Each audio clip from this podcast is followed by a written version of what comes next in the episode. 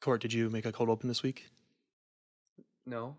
Wait, what? what you're I you're, thought- you're literally the host this I week. What? Do thought, you, I thought you no, no, wanted it- to do no, that. no. You were supposed to be. This is entirely unprofessional. We are trying to be a good, well mannered, heavily structured, always consistent podcast.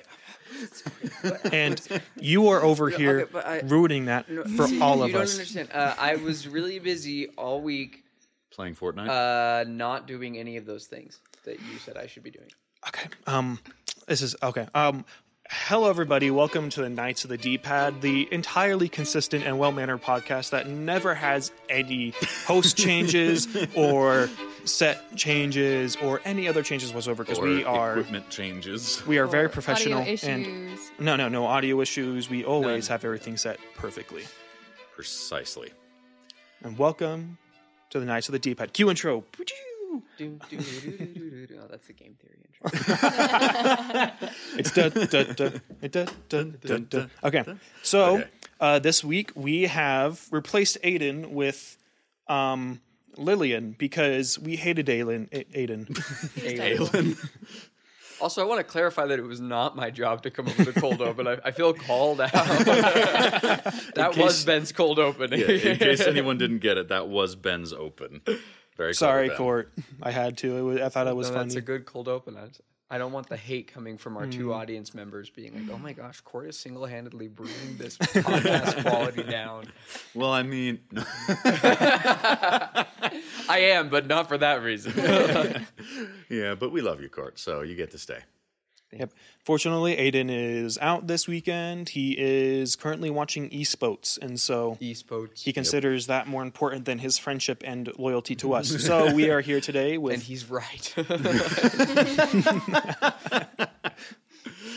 what is your position exactly? Like, like intern, uh, producer, Uh, technically, Social- I'm supposed to be doing the social media. social media CEO. manager. Have Squire? there been any social media posts since I Um. came on the team? no.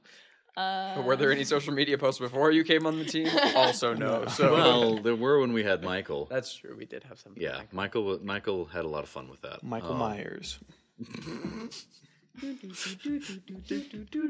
because just four days ago it was Halloween, so Yeah. Yes, Halloween was very recent. Uh, yeah, today that we are recording is the fourth. Wow. yesterday Um, was the third, which was also a very special day because it was when Fortnite season one or chapter one came back. It was also my birthday, but that's a side note. That's a fact. No, But that's not important. Quote Ben's back. getting old, Oh. but we don't care. yeah. Um. Let's see. Anything else? So yeah, Lillian will be joining us in Aiden's stead today while he's off to see the Overwatch um, World Cup. World Cup, and uh, he'll probably have a lot to share with us when he gets back, just like he did last time. But it won't be back next week because none of us will be back next week. We are going to my wedding. Yep, kind of important. It is an important, important event. But the week after So- that, he will be back to bring us some great news. Precisely. Uh, anyway, uh, Lillian, why don't I don't know? Like this is your first time hosting on an episode. You've appeared a few times beforehand, like showing us your costume for Halloween last time, and then the time before that. Should we call you a squire of the D-pad since you haven't graduated to full host status, or do we want to just have this be your knighting ceremony? No, no, we were going to do the knighting ceremony when I retire. That's yes, right, That's right. That is true. I am a squire at this point. Squire of the D-pad. a squire of the D-pad.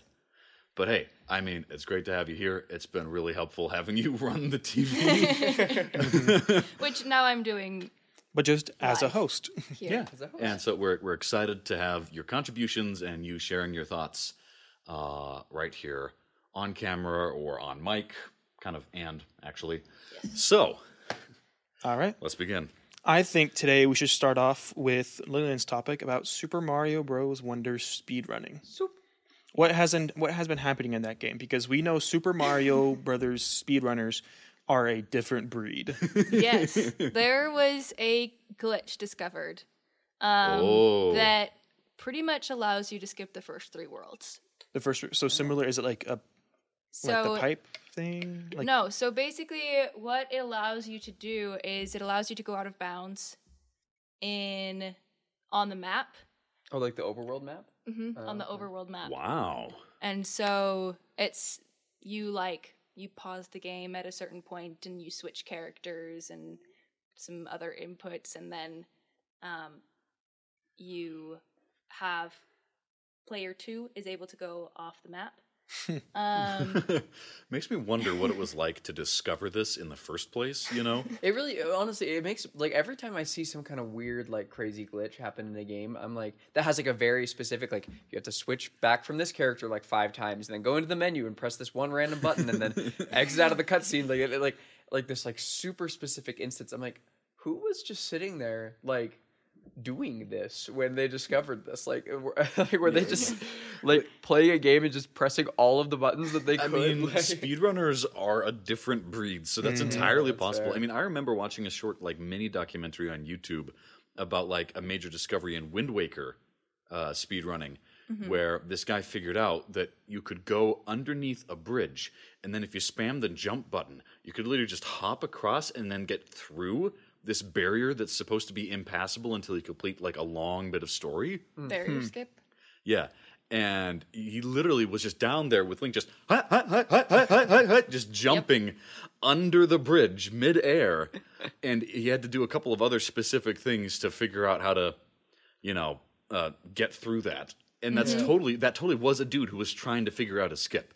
So it literally was a guy there just with a controller just messing with it. yeah. This, however, seems like it could have happened by accident. Like So this clearly they so for instance, if you pause the game um, mid jump and then switch characters, they figured out that there is a delay in player two warping to where player one is. Hmm. So I think a lot of it is they found little things that would happen when they did certain things, and then they just sort of added mm-hmm. them together. and then they added them together. I So see. So it kind of evolved. yeah. Okay. Yep, and they found um, a lot of it is also looking into the game code and discovering what things the game checks for. Because in some mm-hmm. games, you can't skip certain parts of a game because the game has has certain like checks to make sure that you have certain items before you finish the game. Mm-hmm. But in Mario Wonder, you're able to skip the first three. So you can you can do this glitch on other parts of the map, but it only works for the first three worlds because the game doesn't check for the the wonder seeds um, or the royal seeds of the first three worlds. After that, it starts checking, and, And then it'll it take you checks for so it checks for the last three worlds, which are so there's there's six main worlds, and the last three worlds are kind of more of an open map. You can do them in any order. Um, which then it checks to make sure that you get all the royal seeds mm-hmm. from the last three worlds, but the first three worlds it doesn't check for because it assumes that you've beat the first three worlds in order to get to assumes them. because you have to do the linear path, mm-hmm. Yeah. unless you're a speedrunner. Yes. Unless then- you're a speedrunner. and and that's actually somewhat unique in a lot of more recent games nintendo has been doing a lot more because they've seen that this is a common thing that speedrunners will do is they'll skip a large portion of the game and because the game typically only check for the last few items the late game items. Nintendo has actually in a lot of their more recent games that have come out been increasing the amount of items that it checks for to kind of help prevent that.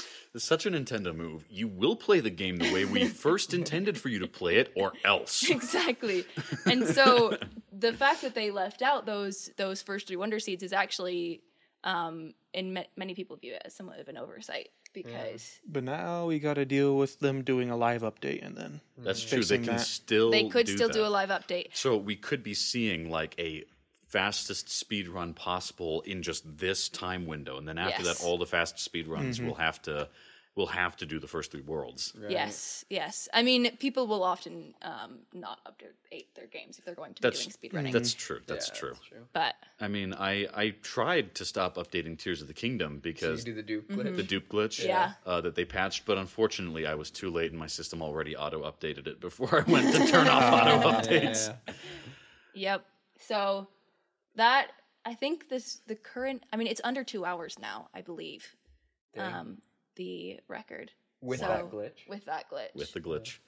So Well, it says a testament to like the game's length, though. That like Mm-hmm. even though that they skipped half of it, it's still two hours long as a speedrunner. that's true. I mean, that's a lot of content. I like the sound of that. Yeah, I mean they still have to do the last three worlds. Mm-hmm. Um, they can't skip. I mean, there's like other small skips throughout, but um, Yeah, those so are that more within the levels. Testifies to the fact. But But yeah, that's Very the cool. major glitch that they found recently. speaking of skips, we skipped to the past in Fortnite. Court, can you tell us? There you go. Yeah. So okay. So Fortnite. And I- Fortnite. I, Fortnite. So I mentioned this uh, last time, right? That that coming up, Fortnite was doing a big thing where they were taking the next month of November and basically reverting the game back to its original state from like 2018. Um, like going back in time, and that happened, like Ben said yesterday. On well, not yesterday as of this being posted, but yesterday as recording, November third, and it was pretty crazy. Me and my roommates, we spent a good amount of time yesterday messing around, playing. It was they very faithfully recreated the original like Fortnite map. Like it is Mm.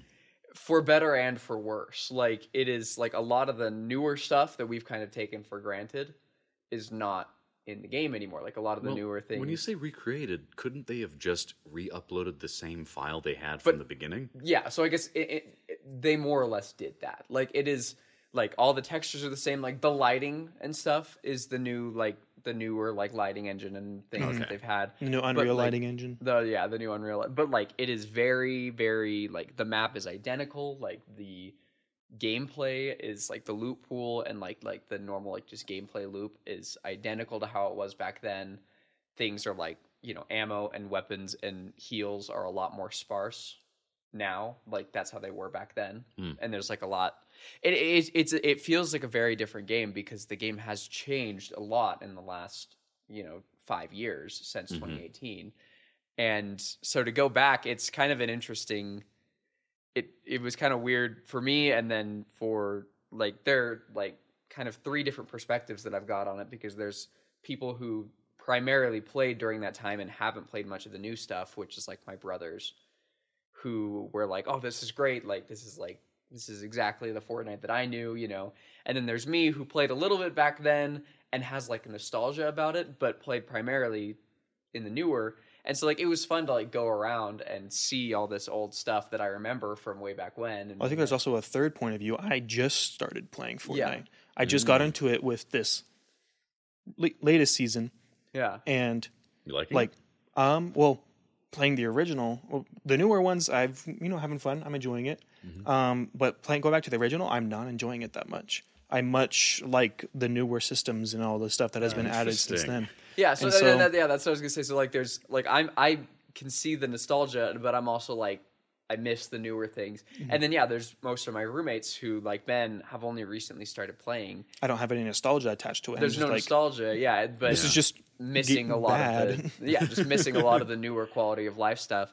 And so I think it's kind of an interesting I don't know. You I, I was talking about it with my roommates and I was saying it, this was a really smart way for Fortnite to do this because for years now you've had a huge section of the player base that's been like oh, new Fortnite is stupid like you know peak Fortnite was season 5, you know, like of chapter 1 like like back in 2018 like that was the peak of Fortnite and it'll never get better than that.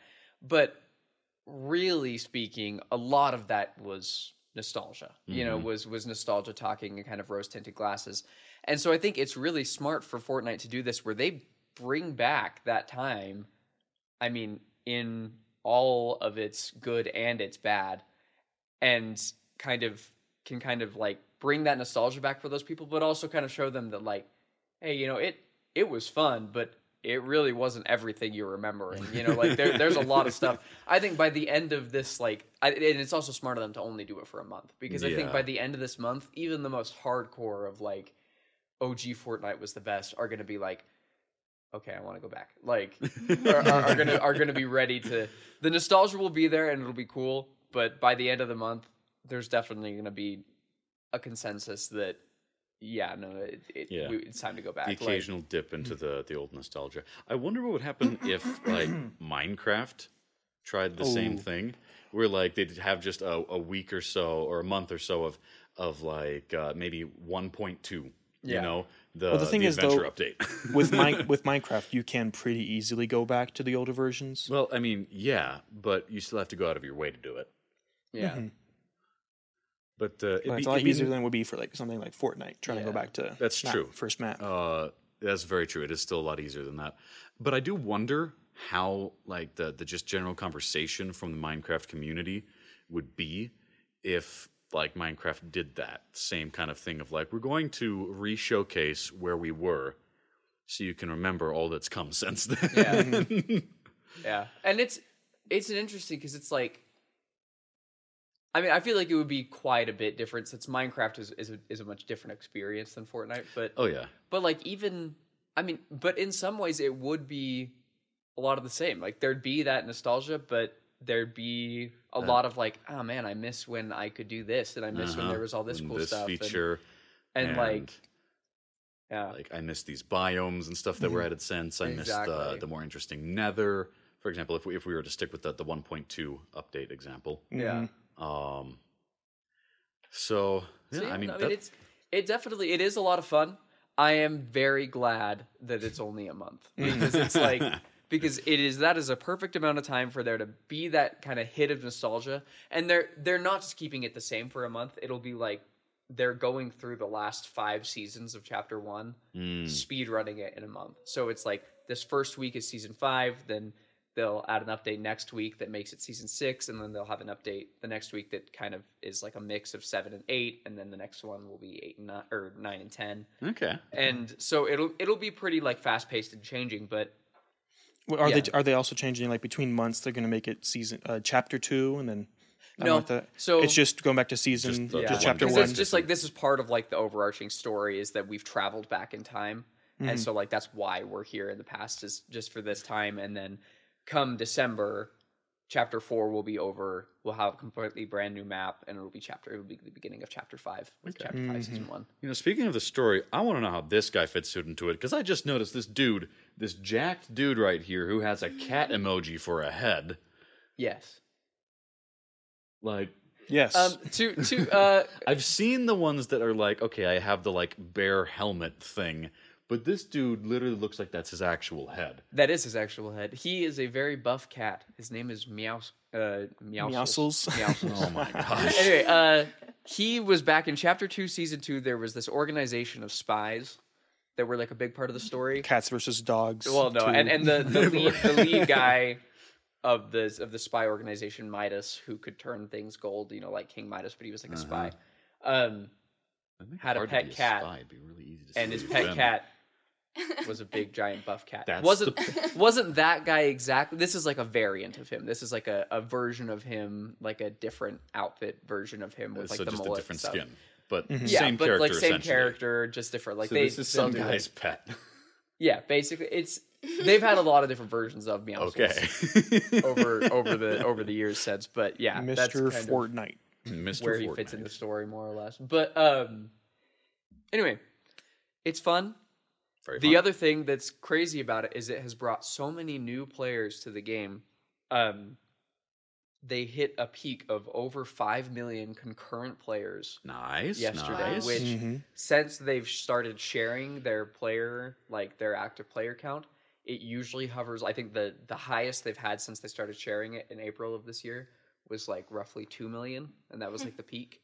Mm. And then it shot past that, then past that three million to four million, and then past five million all yesterday. Five million Hey, that's concurrent impressive. active players, which we don't know for sure because they haven't shared uh like active players before that point, but that could very well be the highest concurrent active player that That's pretty count that cool. they've had. You- it Good might on be. them. I don't know, but yeah, their servers were struggling. There was a queue. you had to wait in a queue to get in because it was like. It But hey, at least when you're waiting in queues, it's because there's so many people trying to get on, and not because their servers were crap to begin Right. with. Like Oh, when yeah. Overwatch 2 first launched. Oh, exactly, exactly. No, like, I've, there have been, Mm-hmm. I mean, I think probably maybe two or three times that I've actually had to wait in a queue to get into a Fortnite server, and all of those times it's just because it's like the launch of a new season and everyone and their dog is trying to log on. Mhm. But anyway, a lot of fun. Definitely a very good object lesson in the dangers of nostalgia blinding though. Like yes, it's fun to go back and be nostalgic, but important to not take for granted the new things that we have. Mm-hmm. Yeah. And I think that lesson can apply to a lot of different stuff. You know, I think we look back at games like Mario 64 and we're like, this is the peak of Mario. And it's like, yeah, it, it- like Mario was cool. is It It was awesome. really good, It but was really good, but like, you're also just remembering your childhood. right, like you, you, you can't, you're like, Mario Odyssey is objectively a better game just because like it's Yeah. got. Because like, they, they took know, everything they learned while doing Mario 64 and then did more. right. You know, it's it's it's Yeah. an it's an opportunity for them to just keep mm-hmm. making better. Yeah. Now, not everybody keeps making better. I was gonna say, speaking, yeah, speaking No, of taking, not always like Mhm. yeah, speaking of taking things for granted, uh, what's going on with Halo Infinite's prices? oh yeah. So So yeah, what's the deal there? Uh, we were we also talked about this a little bit in these last few weeks, but uh, Halo Infinite has been going through a bit of a, a renaissance, you know, a, a a rebirth of sorts, and it's it's been getting a lot of like the whole Halo Infinite Forge, getting AI tools so that you basically create your own like campaign maps and your own like levels against AI enemies and stuff. And we talked about like the Pokemon map that someone made where you could actually throw a ball and it would spawn mm-hmm. AI and stuff. Anyway, lots of cool stuff. But with that, you know, they couldn't just make something good and then and then leave it untouched Mhm. because it's three four three. Um, so they Yep. also bumped up the prices in the shops, like the like for cosmetics, pretty significantly. um, now th- their we go reason- again. Their reasoning for it, because people called them out. They were like, "Why can't you just do something good and then let it be good? Like, why do you have to do this?" and they were like, and they were like, "Well, the reason is, is basically when Halo Infinite launched, everything was locked to like certain armor cores. So like you could have an armor core, and if you got like a like a skin like a like a color coding, then that could only be used on that armor core. Any like helmets and armor pieces could only be used for that one armor core. And people were like, "This was the dumbest system ever. Why this?" And then recently, they've kind of been reversing it a little bit. Like they've made some color codings, um, like cross core, and all new ones that have come out have been cross core. But the big and when they did that, they boosted up the prices a little bit. And then the like in this update, they added it so that mo like a lot more color codings are cross core and helmets. All helmets can be used across any of the cores.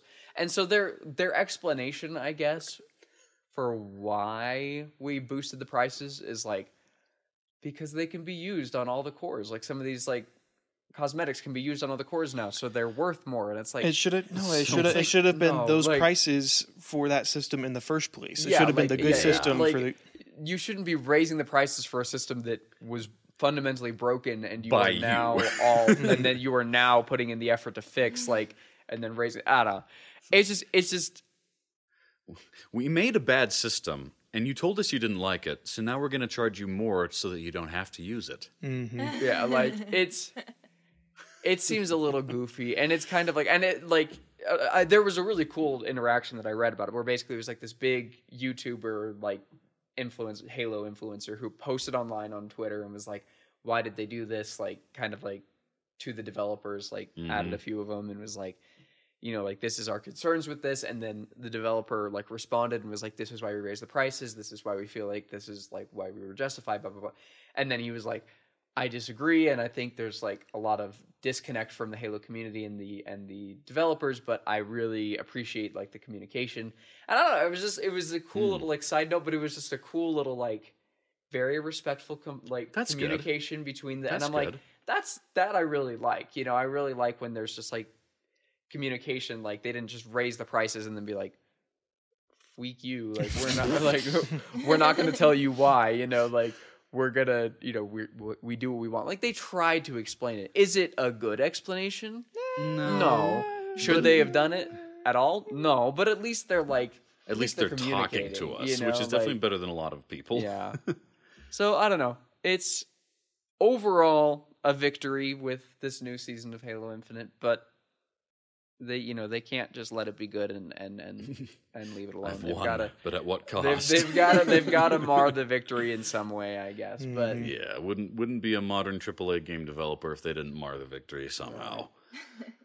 yeah but anyway Yeah. So, You got AI tools for Forge and stuff. What about games being made completely by AI? Yes. Those are two very different kinds of AI, but but yeah. So um, Angry angry pumpkins. now Look at that Angry Birds ripoff art style. No, no, I one hundred percent. But this is so. This blew my mind when I read about it this morning. Um, this game. I gotta look this up. this game was made entirely by one dude using nothing but AI. So like Midjourney, DALL-E, and ChatGPT made this game, and he just put the pieces together. Like he, so it's this guy who like specializes, like he has like experience in game development, but he specializes in like making AI images and making AI things. And he basically put this out there that he was like, I had ChatGPT write the code like I under like I gave it prompts, but I was basically like, write me this code, and it wrote me the code. He's like, I had Midjourney make me the sprites and the like the like the backgrounds, and then I had DALL-E make me the um because DALL-E three has the best uh like actual like text right now. He's like, Mhm. I had DALL-E make me the the title screen. And he's like, and I put them all together and made a fully functioning Angry Birds Rip off. rip off. You know, like I mean, this really just looks like a decent quality, except there's no slingshot, Halloween themed ripoff of Angry Birds. no, and it totally is. And, and, and he he fully acknowledges that he's like, this is an Angry Birds ripoff. He's like, I specifically told the AI to emulate Angry Birds' art style and like gameplay. Wow. Hmm. Like he's like like it is one hundred percent an Angry Birds ripoff. He's like, but he's like, but I made this. Sort of. I mean, AI made it, but like the whole process of making of creating this game took a single person about ten hours to do, Hmm. which is crazy. Like Wow. and it's more of like a proof of concept of like this is like as AI gets better, I mean, we'll be able to eventually just be like, hey, make me A I've got a cool sandwich, game idea, make me this game, and then AI will just cook it up. yeah, the, like the question that definitely comes with this is will it be able to cook up any game that's not pretty much a clone or combination of two existing don't know. games? Yeah, I mean, Yeah. And uh, there's a comment right here from from the guy who made it. He said, "Although the game is just 600 lines of which I haven't written any, programming was the most challenging part. As you can see, I got into adding many details like different particle effects, different types of objects, etc. And to this day, we're still not at a point where GPT-4 can generate an entire game with just a prompt. Mm. But I have no doubt that in the future we'll be able to create triple A video games just by asking for it." Hmm. Will that be in the near future? Mm, Probably not. not. but I 100% can imagine a future, however many years down the line, where you can basically just be like, hey, make me Uh, Half Life Three. I don't know, you know, like, and, and it'll if just only.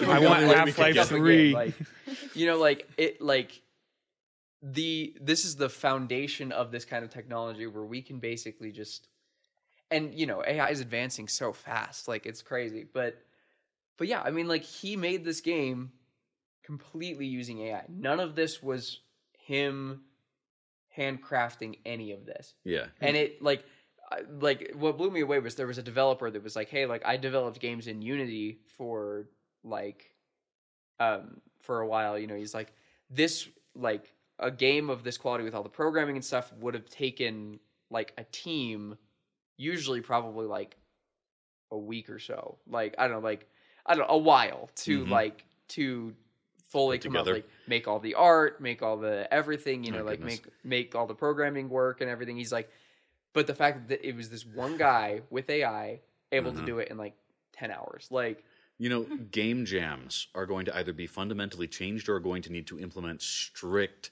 rules and policing for use of AI. mhm. yeah Because, you know, if- if they're all like, your challenge is to make a game within 24 hours and everyone just does this, right then, but again, like, it's it's currently only able to create a Halloween themed clone of Angry Birds. Now, a well functioning one, but i mean we say currently in there i mean he This- okay, set so out with the he did. specific like I mean like Yeah, this he- was his so intention. he no, no, no. AI is only able to make Angry Birds games. There are Oh, no yeah. other types of There are- there are games other Angry Bird is able to. but like he AI is shared like because he was super like open about this like he was like he was like because this is more of like a proof of concept he like he went out and shared like the specific prompts that he put into each thing to get this outcome like his whole Hmm. Let's like take a look work process and all of it is very like from the get-go like make make it an angry bird spinoff like you know? And i don't know. It's just kind of cool. It's the concept is just I mean, it's definitely fascinating in concept, and I gotta say, like the guy's putting stuff together very well. This makes me wonder if we're about to see an explosion of just like those people whose job, those companies who mm-hmm. just pump out cheap, crappy mobile games Oh, like yeah. six Yeah, a day. They'll start doing They- it. oh I'm yeah sure. with AI, I wouldn't even be 100%. surprised if they were already doing it, you Oh, know, and just weren't being public Yeah. about it. Whereas this guy's like, "Hey, I did this thing," and the rest of them are like, Oh. "We haven't oh. been doing wow, that." that's such a good idea. well, and the nice thing is, like, I mean, this guy is super open. He's not trying to sell this. you Yeah, know? yeah, he's he's honest. Now we're going to see plenty of floodgates of people being dishonest about it, Ralph, for Yeah. sure. but for sure. very much respect for Javi Lopez. I might have mispronounced Javi, that name. Javi, Javi Yeah. Lopez. That makes more sense. Javi Lopez. Uh, respect for your honesty and openness, and also showing it so that if anyone else wants to follow your process, they can do it as well. That's The- that's good. The other cool thing is he said he he he basically said I put you know I used 600 or so different prompts and he's and he said a lot of that was just me translating from Spanish to English because he said that he did most of the prompts in Spanish Interesting. because Interesting. he assumingly speaks native Spanish yeah, sounds and like it. He said like he did most of it in Spanish and then just had the AI translate it to a degree. So Hmm. it's very accessible in that sense as well. Yeah. Which is kind of cool. kind of reminds me of I don't know if it's true or not, but I heard this rumor that uh, a part of the process for naming new cards designed for Magic the Gathering Mm. is that you you take a, a, a description essentially of what the card is, like if it's a creature, like you know fiery dragon or something like that, and then. I forget what language it was. It might have been Chinese, Mm. but like there's multiple different versions of Chinese. Yes. Um, and then you translate it there and back a couple times through Google Translate, Mm. and it ends up coming out with a cooler sounding name in English. And I've I've tried this a few times, and the process works. Yeah. Yeah. And so it's I kind can of fun imagine. the, the like just slight changes between descriptive words as you translate back and forth between languages. Uh, which kind of reminds me of what he did here. He's like, "Yeah, I wrote a bunch in Spanish and then translated it into English." I'm like, "Oh, it's like naming a magic card." Yeah. now again, I, I don't know if it's confirmed that they actually use that as a part of their process, but It's- like I tested it and it seemed to produce similar results to what you see on Magic the Gathering card Right. names. So it's got some plausibility. yeah. Yeah. Well, and I think he was kind of saying it more as just a it's cool that I can do this hmm in Spanish, you know, in my native language and he was just kind of acknowledging that it's it's kind of cool that that he was able to do this whole process in Yeah. in his native language. But it's anyway, it's it's a cool like and I I booted it up and played it this morning Was it Oh. fun? and it's pretty fun. And They, they, he also added it so that you can essentially there's like little commands that you can make, so Mhm. you can like clear the whole map, and then you can like add enemies. Oh, I think I saw that. add, In the Yeah, you video, can just yeah. throw things in and just- yourself. you can kind of make your own levels, yeah, Mhm. which is a really cool. Anyway, That's very cool. like proof of concept, very you know simple game, but the fact that he was able to make it in Yeah, he didn't use any engines for it, right? Or did he? Uh, I don't know. I I don't know. It- It sounds like he used. Um, well, he said it was only 600 lines of code, Yeah, right? Which is not a lot Mm-hmm. for a game. So there's a decent chance that uh, it was just coded to run simply enough. I mean, there's a. I mean, maybe he pulled some un, like Unity engine. I hope not Unity, knowing how that's been recently. But I mean, it doesn't seems like I, I it kind of seems like it just like when you boot it up, it just opens up in its own little web browser. I think it just kind of It, it probably just has its own like very Web. basic engine yeah, that it like, runs it's a off very of. basic, yeah. Um, That's very 'Cause I think interesting. The code is just. I mean, he basically said he got it to to write the code, got GPT ChatGPT to write the code, and then he just kind kind of copy. What I'm wondering is how ChatGPT was able to so effectively replicate the uh, gameplay and physics of Angry Birds. Did it did it read the code for Angry Birds when it was being you know fed information as a part of its development? Do we know if I that mean, was the case? I don't think it needed to. I think it's just like it's a it's a very generic kind of physics style code. Yeah. Yeah. say and also, possible. he said it took him a lot of like of retries. of yeah of, Yeah. of different prompts to get a workable code. So Yeah, which like uh, that's one thing is a lot of people think it's super easy, which it comparatively is to Yeah. make things with AI, but there definitely is a process. There's so much massaging you need to do yeah, of like altering prompts and like twi- tweaking this and that to really get something that looks good and polished to where it's developing almost into its own type of of of skill set that admittedly is a lot easier and simpler than learning a coding language but is not as simple as give me a clone of angry birds. It's like Right. oh make it so that they fall slowly. Make it so that they you know uh, give me the it, you have to you have to learn to talk in a way the computer can understand. Well, and you you see people like this this guy like he's made like a whole like online personality and like almost living for himself, becoming someone who's like you Mm-hmm. see people, and this guy's one of them who like specialize in in Mm-hmm. And- talking to AI, like put, and make, putting honestly- together prompts that will get you the results that you as, want. as you much know? as it sounds like a world building aspect from a sci-fi book from like the 80s i could honestly see a development of an industry around people who specialize in talking to computers just being really good at entering ai prompts and this that's how this becomes a more generally applicable tool that's just used all over the place is you just have specialists for getting the ai to do yeah. what you want. we need want to come up with a cool name for them. code talkers Code talkers. Oh no no no no no no no! I can't. We can't take that away from the like Navajo, Navajo Code, Code Talkers of World War II. We They need, need like- to keep that title. No, we, we need to have like we That's- need- it, that it is needs to be like a cool like 80s sci-fi name. Like Okay. then we need to coin it right now. Like All right, uh, viewers, listeners, send in your suggestions for the names for these people who will be talking to the AI, what their job positions will be called, uh, to Knights of the D-Pad podcast at gmail.com. code mines. No, that sounds Code stupid. mines. the communators. I feel like though with this, Communists. You know, because they, they commune with the computer, so they're communisting. And anyway, what were you gonna say, Louise? um, I mean, the thing with at least how it currently is running um, AI, you do have to have some specialty in whatever field you are trying to replicate material in. Mhm. So I know at BYU a couple of um, researchers who use AI to begin the process of writing their papers. Mm. Um, but you do have to still know um, how to write a paper in order for it to be done effectively. Because yeah. Yeah, like this guy mentions that he he's not just an AI kind of like guy. He Mhm. has years of experience in the game development industry. Mhm. So So- he, he knows what he's doing outside of this. which too. is yeah it must be how he knows how to ask i mean like in a similar thing i've got a class right now that i'm taking where the teacher said like you can use uh, ai like ChatGPT to help you write your paper but not to write your paper for you. Because Right. believe me if you try to do that i will know and i will dock your score or what, maybe because even give it, you it zero. will make up sources, it will Exactly, Yeah, it will. 100%. But if you manage to use it as a tool, use it effectively as a means of like helping you organize your thoughts or create prompts or kind of smooth over different things or even be just a grammar checker, Yeah, you know, it It's has its uses. effective. So And I honestly, think that's one of my best way to favorite uses for my papers is I like it to help have have it help me make outlines for my papers. yeah. Yeah. yeah, which it's is super is useful. I great. mean, mm-hmm. honestly, inputting an outline and then having it flesh out kind of a, a draft of a paper is also a super effective way because half of mm. the work is turning your outline into a paper. Right. Mm-hmm.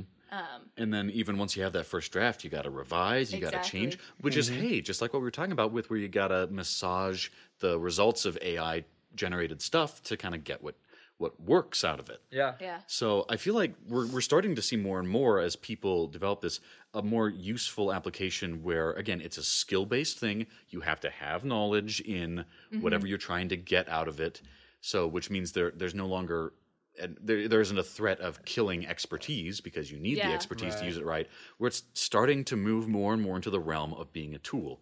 Now, it's not to say there won't be uh, people just trying to make a quick buck off of cheaply ripping things off using AI. there there, will. there will always be There the will always person who tries to screw the system. That's just life. You know, there's always been, there will always be. But it's There's always been. there's There always is been. always been. I am inevitable. It does make me wonder also the implications. I mean, last week we were talking about how with Nintendo, um, their new terms of service, their new regulations with not being able to have those tournaments, will people start using this to Just say like, get make me a Smash Bros. game. regulations Yeah. that game companies put into their games? Honestly, there there's a I'd say that's really possible. I wouldn't be surprised if people were to try and use AI to replicate Super Smash Bros. so we could have essentially Smash Bros. tournaments, but without dealing with Nintendo's really anti-consumer policies on it. Yeah. That would be a heavy ask for AI in its current state. In its create current some state, current big yeah. state, polish. but would in, in the future, Yeah. you could see that being an avenue that people take, and it also comes into copyright issues. How do you navigate? You know, how much of it is Mhm. the intellectual property And- of and the how do we make sure- absolutely. creators? And how do we make sure that we aren't scraping code, even if the end user Yeah. who is Yeah. like just using the AI platform doesn't know it? How do we Yeah. enforce that the people feeding information into the AI system aren't scraping code to try and bank off of that, you know, game Yeah. cloning? Mm-hmm. It's it's an interesting because the the onslaught of or the onslaught the onset I guess of AI as a whole just across all in, across all industries has raised all these different legal questions. You know, Oh yeah. and so like I don't know. There's people. It seems like we all kind of fall into this category that are kind of of the opinion that AI is best used as a tool to assist human things. There are some people who are very much just like let AI do all the work. That I don't know. Yeah. But there, but then there are also people who are just avidly against anything AI, and it was interesting for me to go through the comments on this guy's Mm. Twitter Oh, post, and just all these people calling him just the most horrid things, like just Mhm. insulting him and his family and his mother, and I don't know, like you know, just like like just Just ripping into him for having the gall to use AI, and I'm like, that Yeah. seems a little intense. Like, I Yeah. mean, like he's he's being very honest and open about it, and it's not like he's trying to sell this, you know, like. mhm. Like I don't know, it's it's an interesting. I mean, something very There's a lot similar- of discourse on along. Yeah, along something very similar about happened when uh, Corridor Digital uh, developed an AI process to, to make like an AI to, anime. exactly to create an anime style uh, production. Where, but if you then go and watch, they did not only a behind the scenes video, but they also did a video where they showed it to some like longtime Disney animators who I think are retired now, but like brought original sketches from when they worked on The Lion King and some other classic Disney movies um, who then pointed out like this isn't even so much of AI animation as it is an advanced method of rotoscoping and and image filtering Yeah. that that the guys at Corridor Digital developed. And they even point out like there were so many things in the end product that weren't AI created. Hmm. Because if you watch, they did like these different effects, like maybe someone would move and there'd be like a little gust of wind or something, or there'd be an mm-hmm. explosion. And those were all animated in traditional methods Right. Mm-hmm. and they were all placed where they needed to be based off of the same kind of logic and reasoning and skill application that you would use in traditional animation. And those guys pointed this out. He's like, yeah, you used these AI tools to rotoscope the footage you took of yourselves and then filter the images to replicate a style that you fed into it from an older anime that you wanted to kind of borrow from, which a lot of which did draw a lot of uh, criticism, which I think is admittedly the fairest criticism they've gotten on this is that they just grabbed a bunch of screen captures from a, an anime from like I think the early They wanted 2000s. to recreate a certain style Exactly. of this. Uh, whereas I think the the more ethical approach would be to hire a bunch of concept artists to put together the style that you're trying to uh, use, and then take those things as more original pieces. Yeah. But like they did point out, like everything you did, that you composed, that you put together, uh, was still using the same set of skills with artists with artistic design choices, artistic uh, efforts, and this and that. And you had to. They still put a lot of manual work into it. It's just that the AI sped along the process of rotoscoping. Yeah. Yeah. And but still, like the, I, I remember watching a video that someone made just to criticize them. Was talking about how this isn't art. It's not this, and it was just like a you know 15 minute long rant Um, just always turning back to it would have been, but it was made with AI, so it's not. Yeah. It's just theft. And I'm like, theft with AI happens. I've seen it happen, and I am very much against it happening. But you got to look at how these guys are still artists working Yeah. with their processes. And, and that's like, yeah, like you, you have these extremists who are like, if there's anything AI involved in it at all, it is evil, it is awful, it is, and it's just like, it's not like, no, you know, like there's, there are evil ways to use AI for sure. There are Mm-hmm. uh, non-ethical ways, but that does not mean that every AI usage is non-ethical. You know, Yeah. like Like remember we talked a few weeks ago about uh, with the Phantom Liberty DLC for Cyberpunk, Yeah. how they used AI and an actor doing an impression of an actor who had died Hmm. to meld that impression into a more accurate rendition of the deceased actor's voice so that that character could continue to be in the story with the permission of his family Right. you know and with respect to him as someone they mm-hmm. worked with. Like i love seeing all these emerging examples of people being honest with ai people being open and people sharing like ways that they can use these tools to just continue making art. Mm. Mm-hmm. You know i love that. As long as it's used as a tool to access things that are basically outside of basic human skill and not something that is just like trying to cut corners. exactly If you're just trying to cut corners, then you get stuff like this where you know you have like I'm sure that's a very cool splash art for the game, but it's also very clearly AI generated. oh Right. yeah hundred percent.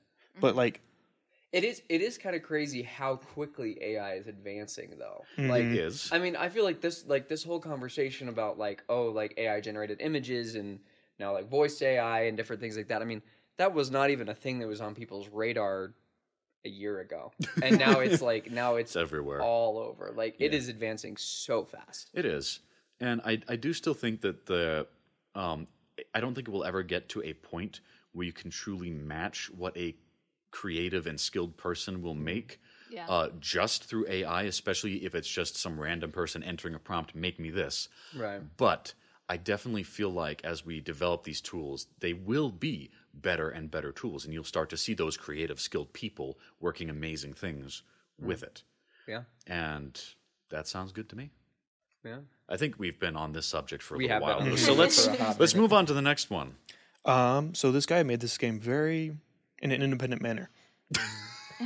Wonderful transition. Okay. What are some other indie games we can talk about, Kyle? There's, there's a handful of indie games I wanted to talk about just because I've I've found them uh, through uh, well just through you know browsing some some information about recent game releases, and uh, actually this one's upcoming. Uh, Worldless is the first one I want to talk about. Worldless. Yeah. So what this is, this is kind of fun. Maidenless. Maiden. Maidenless. so first of all, I just want to talk about the gorgeous looking art style for this game. Like, look at that cover art. Ain't that pretty? Um, so what this is is it's a Metroidvania type game with exploration, but it has a new method of combat. Now, I've I'm not as familiar. It looks really cool. I'll just put it this way: like it kind of looks like you're mixing some almost like Street Fighter esque fighting game mechanics, but without like I don't think it's specific button press combos, but it's more of just a general strategic idea. And you've got the side scrolling, you know, multiple moves you're trying to use, uh, combat, and then there are these various cues you need to watch out for for what your enemies are going to do. Um, to where it's it's a bit more of a of a tactical type of combat where you're really thinking about it instead of just oh I'm playing Ori I get the hammer and just keep swinging you know? Um, but at the same time it's Metroidvania style uh, exploration. And I gotta say like I've seen this video. It's got this kind of like starry sky themed everything. And as you're walking you kind of look like a constellation with like a, a shield and a javelin. And very cool. yeah, if you want to see the, the animations on the combat here, it looks gorgeous. I mean, I'm going to be completely honest, um, and some people might get after me for this, but I actually there's something that bothers me about the visuals on Ori and the Will of the Wisps, hmm. and it's not Ori himself, it's not the enemies, it's the map. I don't know why, but I see the thistles and I see the mushrooms and I see just the what's on the walls, and for some reason it makes me go, Ugh. Hmm. and I don't get it because it's a very good game. Mm-hmm. You know, it's it's like I mean, it widely regarded as one of the best Metroidvanias ever made hmm. for good reason. And yet I can't bring myself to actually go and play it because every time I see little the little guy run through that thicket of brambles and you hear the kind of and you see it shake in the foreground of the screen as, as it's just a little you know set piece, hmm. it bothers me. Hmm. But, like, you can't explain it. I can't explain it. I, I don't understand. I haven't played Ori, so I don't know. Yeah. Um, every time I keep getting flashbacks of this really crappy like DS Fungus Man or whatever game that one of my little brothers got. Fungus man. Um, and I don't know if it's just some weird cringe instinct from that game that somehow Ori is triggering. I don't know. That's my best theory. But anyway, this game, however, does have an art style that I am absolutely all in for. It looks gorgeous. It's set to release on November 21st. Um, I believe it's on Xbox Game Pass and Nintendo Switch. If it's on Game Pass, I might give it a shot then. Yeah, uh, the Nintendo Switch releases uh, the 21st of November. Um, I do not see on here where the um, Game Pass release is, but I saw the logo for it at the end of the uh, combat like trailer video. It looks really cool. So that's a fun thing coming out in the world of indie gaming. Uh, everybody, go check out Worldless. See if it's a game you'd like gamings. to. What? Maidenless. Check out. go check out Maidenless, aka go play Elden Ring for crying out loud. um, up next, uh, Dead Cells now has a Netflix edition that released on Halloween. We did not talk about this last time, but yeah, Dead Cells Netflix edition. Um, is Netflix now gaming has always been the- weird. Yeah, ne- I I've never tried it. Have you tried it? I have. It's How is it? it's interesting. It's like it's basically just like you get to access these little mobile game style things that are connected to various like IPs. Like there's a Stranger Things like Is it all like streamed or is it? It, it, uh, I'm not sure exactly. I haven't tested it too much. All I know is there was some kind of arcane thing that I played around with, hmm. Hmm. but I can't remember. It's and it been a while. Like on your So mm-hmm. yeah, so with with this one, a standard Netflix subscription gives you access to the game on both iOS and Android devices. Mm-hmm. So it's uh it- yeah, so you, you don't even run it through like your your TV remote or anything. Guys, mm-hmm. do you remember back when they used to put games on DVDs with the remember movie? Oh, yeah. Yes. And it was literally like the just Uh-huh. Lion King one and a half one. I remember that and, one. and most of the time it was literally it was either like a trivia game Yep. or it like a like- choose your own adventure. or it was like a choose your own adventure where it's like it'll take you up to this point and then it stops and you got to choose right left or for you know or like i remember there was one of those for the teenage mutant ninja turtles the one where they had like you know the rubber suits and the Oh, yeah. animatronic heads uh, that one where you're basically going through the sewers trying to avoid getting killed by the shredder. And it looked like really crappy early 2000s uh, graphics. And uh, there was one on the Despicable Me disc that was literally just one of the arcade games where you had to essentially press enter at the right time, and you'd like, it's just one of those uh, fair games basically. And for rewards, you could pick from just different items in the in the story, and then you would hear a line from it related to there. Like there's a cookie robot, and you'd hear Gru go like, "Now that is a cookie robot," and that was a terrible Gru impression. but um, Me and Ben were doing Gru impressions on the drive over here. yeah, all right, Completely hit me with it. unrelated, but uh, Hit me with your best Gru impression. Doctor Nefario. Ah, Dr. Navario. Dr. Nefario. I I feel like we're starting something more like Now we're Doofenshmirtz. Doofenshmirtz. ah, Dr. Navario. Nefario. Just as I suspected. anyway, yeah, so a Netflix subscription can get you access to play Dead Cells on What your is Dead phone. Cells? Uh, Dead Cells is a game that's been around for a little while now. Here, let me pull up. I know it's some kind of like, I think it might be another Metroidvania or like just kind of like a Hades style. Uh, Hades is a roguelike. I was thinking Um, like, is it a roguelike? Yeah, so it's it's yeah, it's a 2D platforming. Um, let's see, uh, 2018 roguelike Metroidvania game developed and published by Motion Twin. The player takes the role of an am- amorphous creature called the Prisoner. Uh, hold on, I'm going to read the Wikipedia article because I've actually never played Dead Cells, uh, but I've heard enough like mention of it that I know it's pretty popular. Uh, as the prisoner, the player must fight their way out of a diseased island in order to slay the island's king. The player gains weapons, treasure, and other tools through exploration of the procedurally generated levels. Um, oh, Dead Cells features a permadeath system, causing the player to lose all items and other abilities upon dying.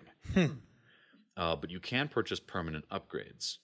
So it's uh, th- that is kind of a, a neat combination of both the, the roguelike genre and the Metroidvania genre, which previously weren't quite the same. But uh, that's pretty neat. So anyway, yeah, I like how there's just straight up Castlevania over here on the left this is literally Castlevania over there. Which makes sense because Netflix has their Castlevania show, right? Yeah, so where's Metroid on this uh, diagram? I'm not seeing.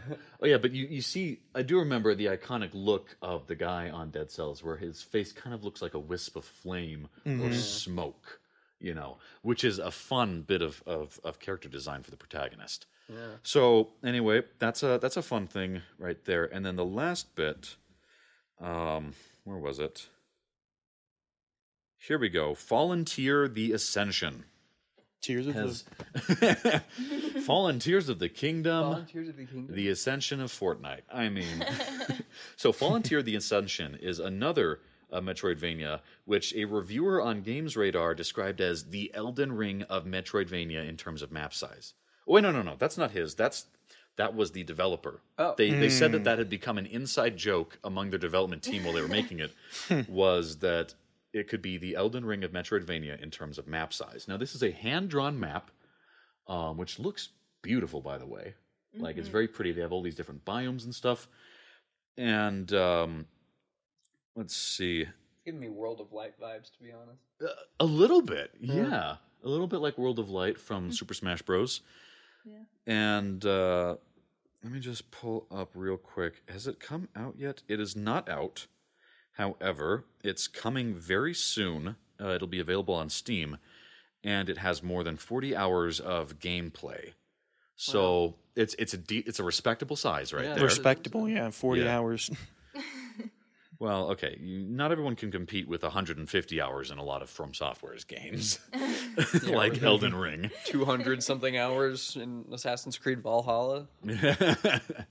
but I, can mean, this see- is an indie title, so I'd say a 40 hour uh, Oh, yeah. gameplay time is still quite respectable. yeah.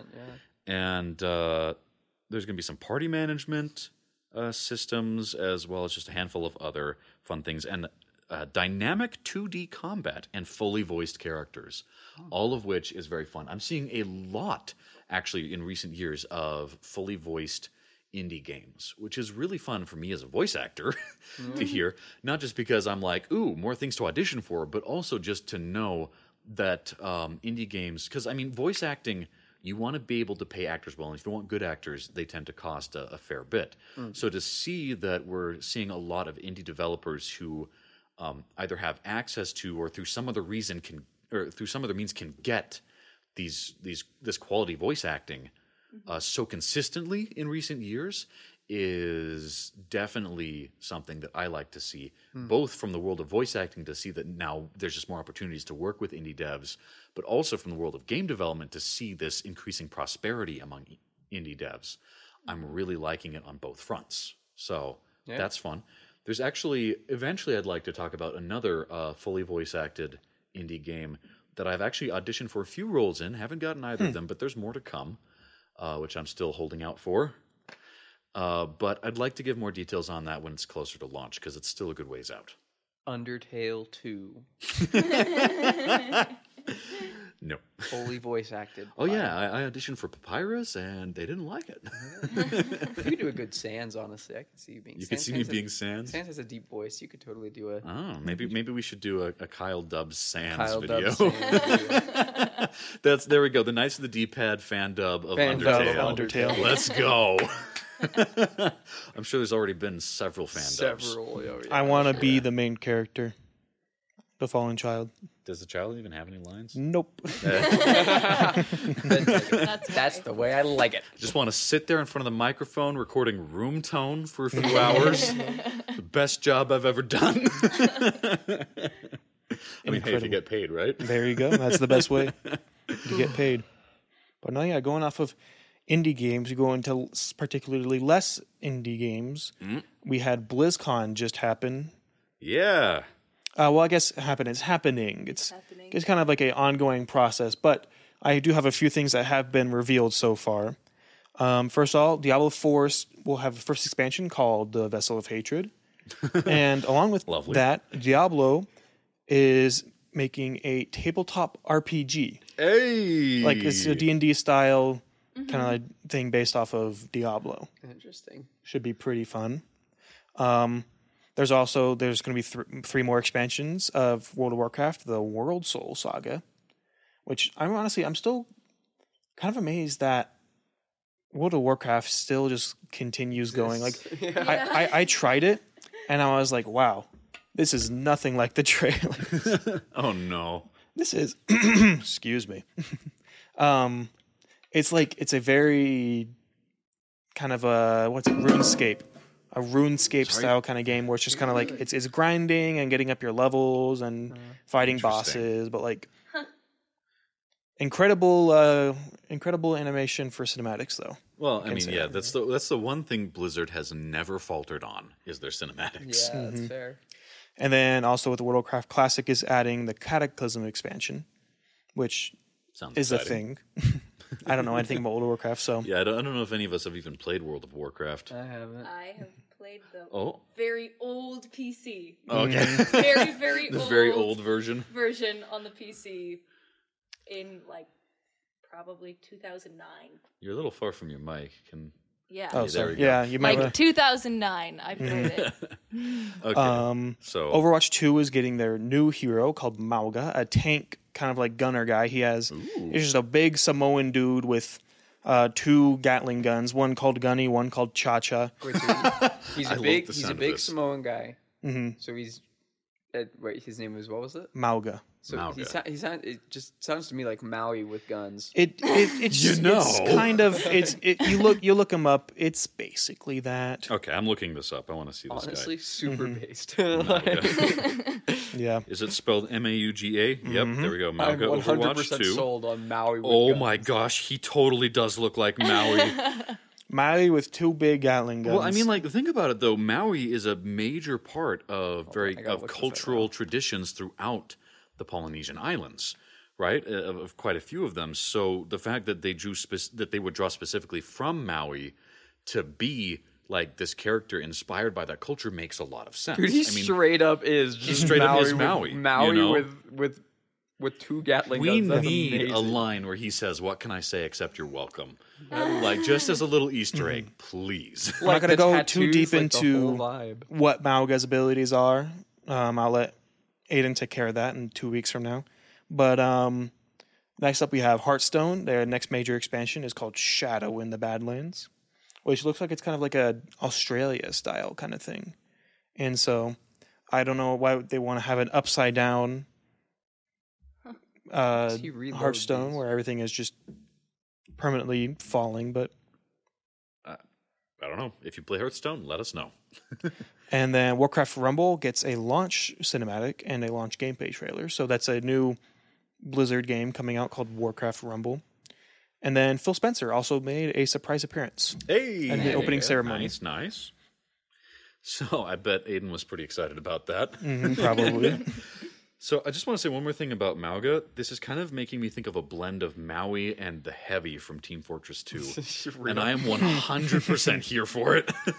that Honestly, sounds amazing. Watching the gameplay trailer, I think that's a pretty good comparison. That sounds so amazing. And I love his charismatic smile too. Like, Mm-hmm. look at that smile. That's great. This seems like a guy who could just be he could be your bro, you know?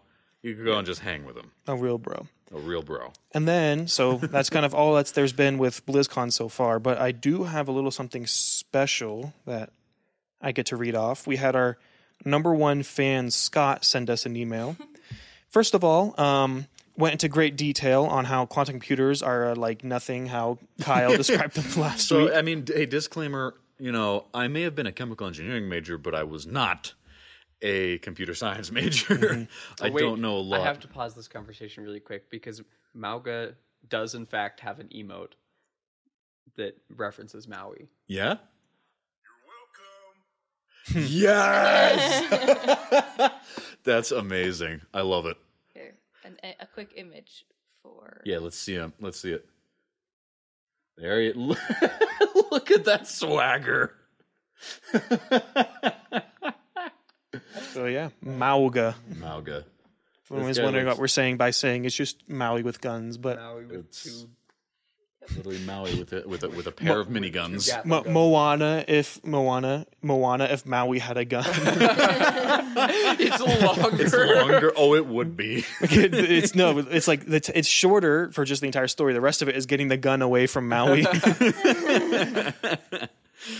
Um, the, the hook just turns him into an Yeah, the- AC 130. and so, uh, based off of Do off you of, want to read the, the quantum thing? uh, I'm not planning on going too much into it. Just it's basically Scott knows a lot more about quantum computers because it was literally his master's The guy literally thesis. did his master's thesis, and I don't want to spread misinformation on this podcast, but I do. basically, well, that's court, and it was my news topic, so we're fixing it. so basically, there were a few things I said that were that weren't quite on the the line because my knowledge of quantum computers and their underlying functions is limited.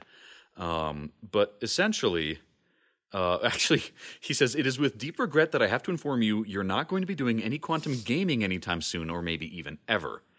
And he, he pointed out how, like, quantum computing can help, or is very, has a lot of potential in doing, uh, like, certain specific problems that are just darn near impossible with our current computer technology.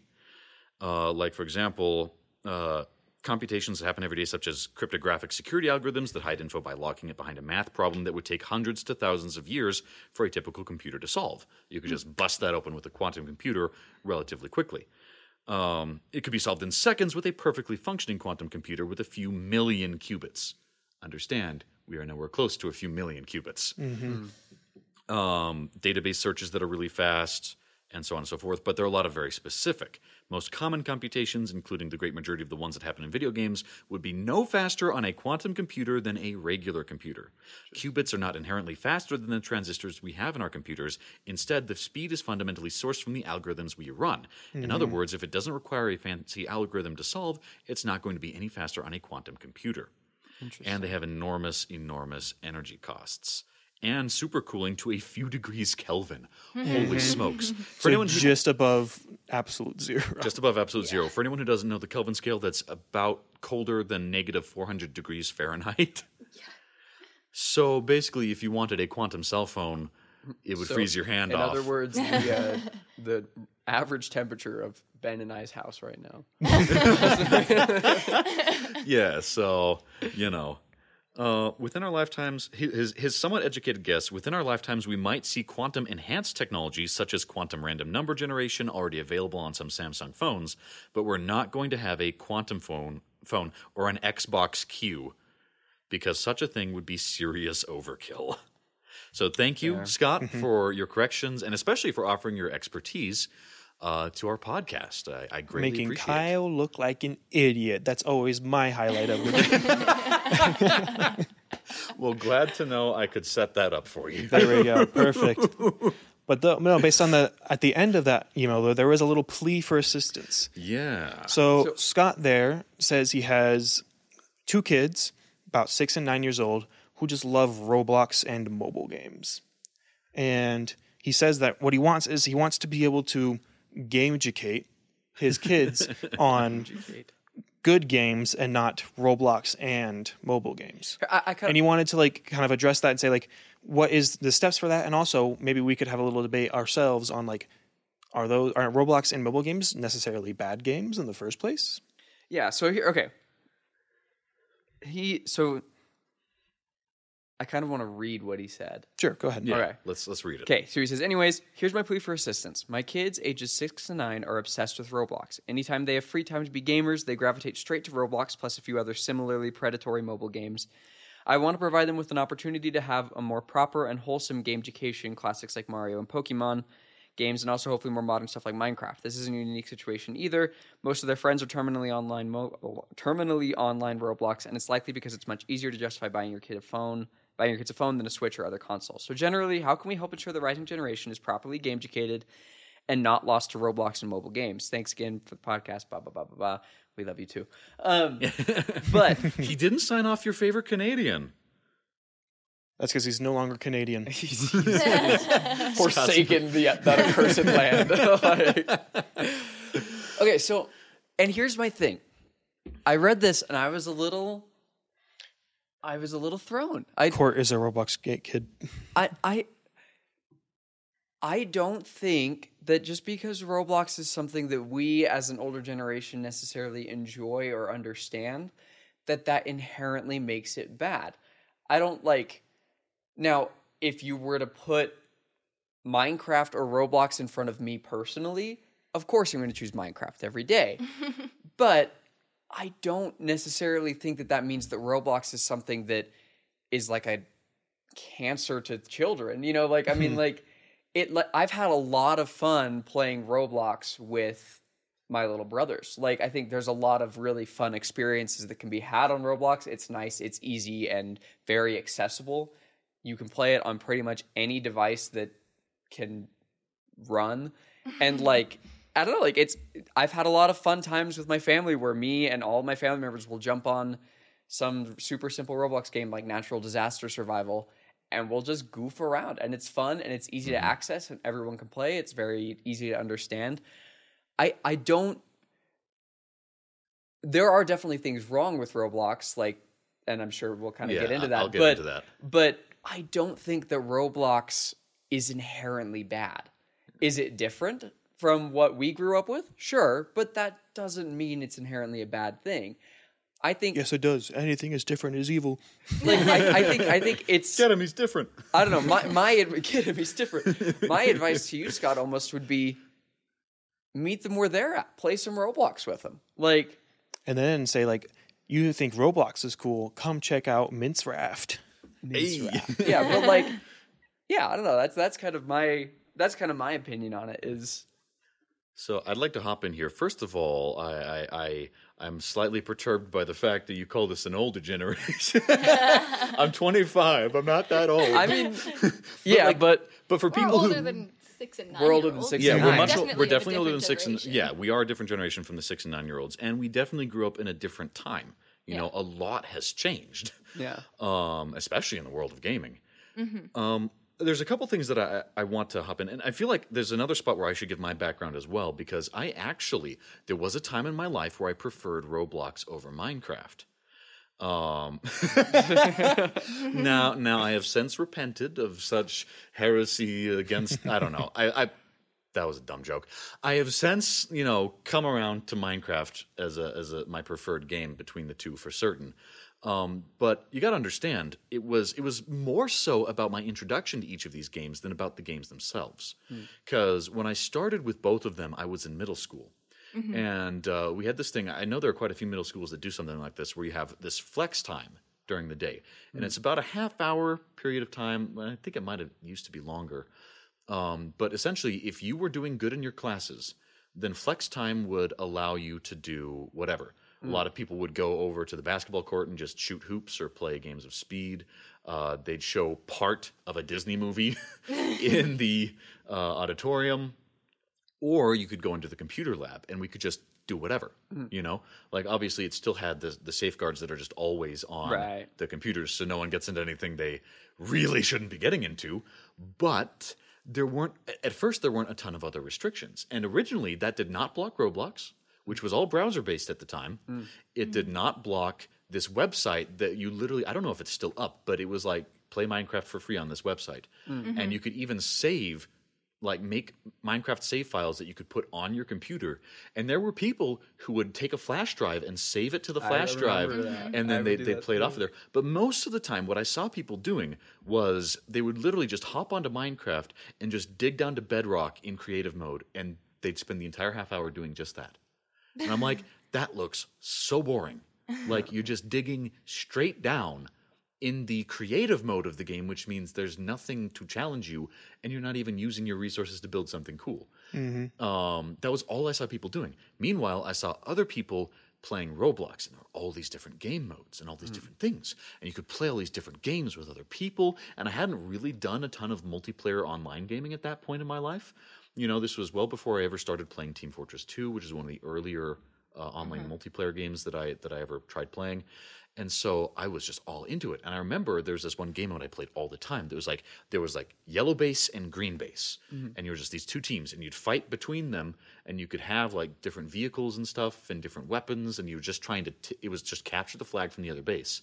And I remember I started a trend of using the submarines to go sneak a whole bunch of your guys into the other base and just attack from the inside mm. until a bunch of people started imitating it and it didn't work very well anymore. I I have a mild reason to believe that at that time I kicked off a trend of doing that because I played for a few weeks where no one was doing it. I start doing it, and then a few weeks later, everyone's doing it. so you know, and I was Kyle, really trendsetter. yeah, trendsetter, one time trendsetter in Roblox, baby. That's my claim to fame. Um, but like, and it was fun. It was way more fun than just digging down to Bedrock in a browser based creative version of Minecraft and then being like, oh, my 30 minutes are over, Yeah. Yeah. you know? But at the same time, eventually I started learning about what it's like to play survival in Minecraft. I had some friends who introduced me to actually truly playing Minecraft on your own computer, and I got way into that. Hmm. And admittedly, just as much as there are these fun game modes in Roblox, I also started to notice there were a lot of other ones that were just like, man, this was slapped together in 10 minutes. And mm-hmm. it's it's got And like maybe that- one thing you do. That is the one other thing that I would say is there. I mean, there are a lot of fun games that I play on Roblox with my little brothers, but there are some that they play that I'm just like, I would rather stab myself with a fork than than play these like. And it's and maybe it's just not my cup of And tea, but like they'll play like these like ah, like Roblox City, you know, like role playing games where it's Mm-hmm. like, and they'll like pretend to, and I, I'm just like, that I don't get. Like that that uh, seems a little weird. But there are some genuinely fun game modes like natural disaster survival. There's this game called Ripull's Mini Games that is just like it's a whole bunch of these like little mini games like that you can just play and it'll just cycle through and they're all really well made and it's like it Roblox like most things in life is not inherently good or evil. It it depends on how you use it. You know, And like that's that's what I want to get into here. If you guys don't mind me talking for a little while longer, because there is some very serious stuff that people should be aware of with Right. Roblox.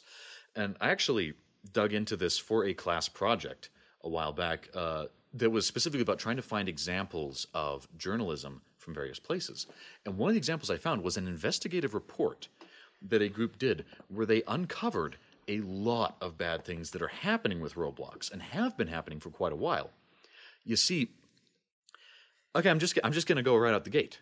Exploitation of child labor mm-hmm. is happening in Roblox and has been for a long time because ever since Roblox introduced the system where, you know, you can use Robux not only to get things in game, but you can then cash out Robux to get money, real world money. Mm-hmm. Mm-hmm. Um, I don't remember the conversion rate. I think it's like a thousand Robux to ten dollars or something like that. I don't mm. remember the exact conversion rate, but it created an entire market. I have seen. Remember how I've mentioned that I've been looking for jobs for after I graduate because mm. my job at BYU Radio will end because it's a student job. Mm-hmm. Um, and I've seen on LinkedIn, like not small companies posting job listings for Roblox game developers, where essentially Roblox has kind of become a its own version of like mobile gaming, where there's all these actual companies in it for a profit to make money off of Roblox, where essentially they just run everything through uh, purchases made using these Robux um, that they can then cash out into actual spendable US dollars or whatever other currency in, in the country that they're in. And the problem with this is a lot of companies are also forming independently, uh, which leads to quite a lot of them uh, through like Discord chats and stuff, where people are learning coding skills, which are great marketable skills to have, which is a, a, a positive thing.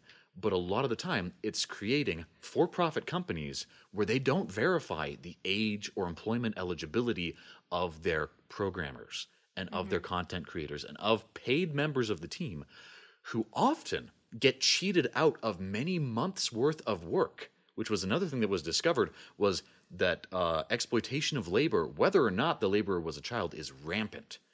Where um, members of a team were like maybe one or two people who are leading a team will essentially like hire on this promising person get a ro- make a roblox game with them that brings in a ton of revenue and then fire them right before they're given their profit share. Yeah. And so they're cheated out of hundreds or thousands of dollars and several months of, of, of working hours. So, if anything, um, like don't get me wrong.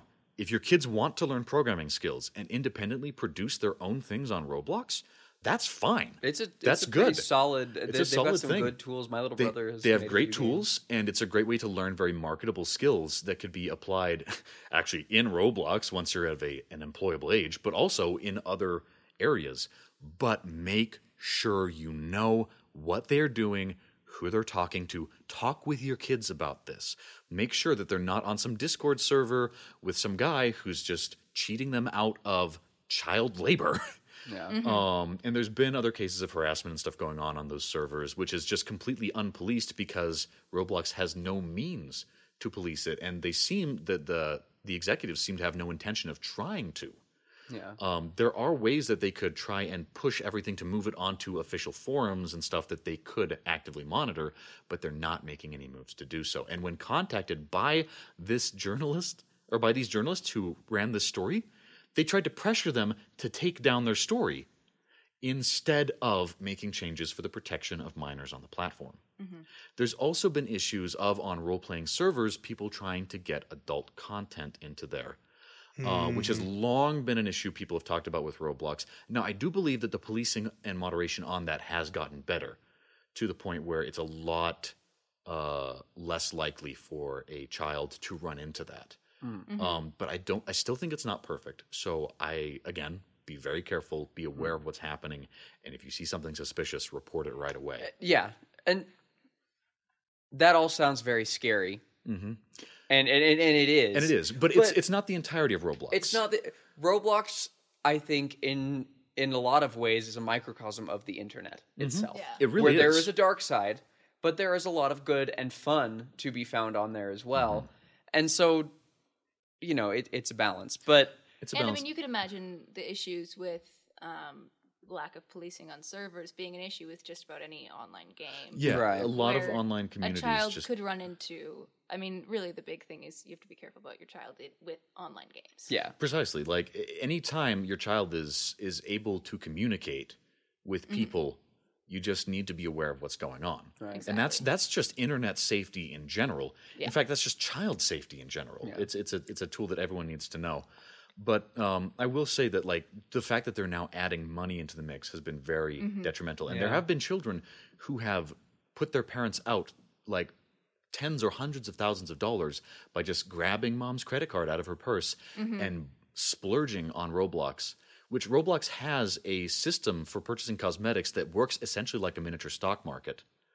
Um, which in in that investigative report they argued should be illegal because it's essentially breaking the laws that keep kids out of the, the actual stock market That's fair. uh, which are very similar Yeah. to gambling laws because these things fluctuate in price. There's the promise that they could raise in price yeah, and, that they could accrue sell it. value. And there are kids who have lost very large amounts of real money in there.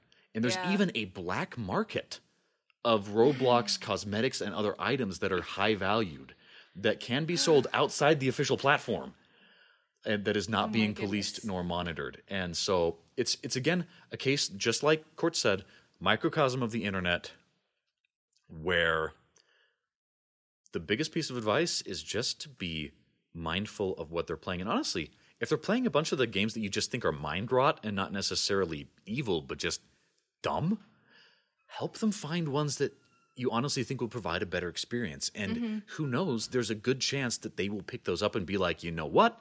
That was fun. I'd rather play natural disaster survival than, you know, this And for the most cookie part- clicker ripoff. I don't know. I, I would imagine that most of the games your kids are playing are probably the fun ones. I mean, i I mean, Yeah. the like, it, it, it's not like we run the risk here of making this sound like Roblox is like this dark web. It's true. Like- Like, like, th- there are these problems, but it's not all of of, the it. games are fine. most You know, like kids on it's there yeah, it's probably not running into these issues. right. Yeah, it's it's Yeah, I guess it, we should be. Yeah, It make is- sure to point that out. yeah, like it is, but it is an interesting. I don't know. I mean, my my advice, I guess, going back to the original email, would be kind of meet them at their level a little bit, and then introduce them to your stuff. So, like, you know, Yeah. play Roblox with them, have have a fun time, enjoying the things that they enjoy, and then once you've kind of played their games with them, be like, hey, come play my games with me. And you know? honestly, they're far more likely to say yes if you've had time enjoying their Mm-hmm. games with them.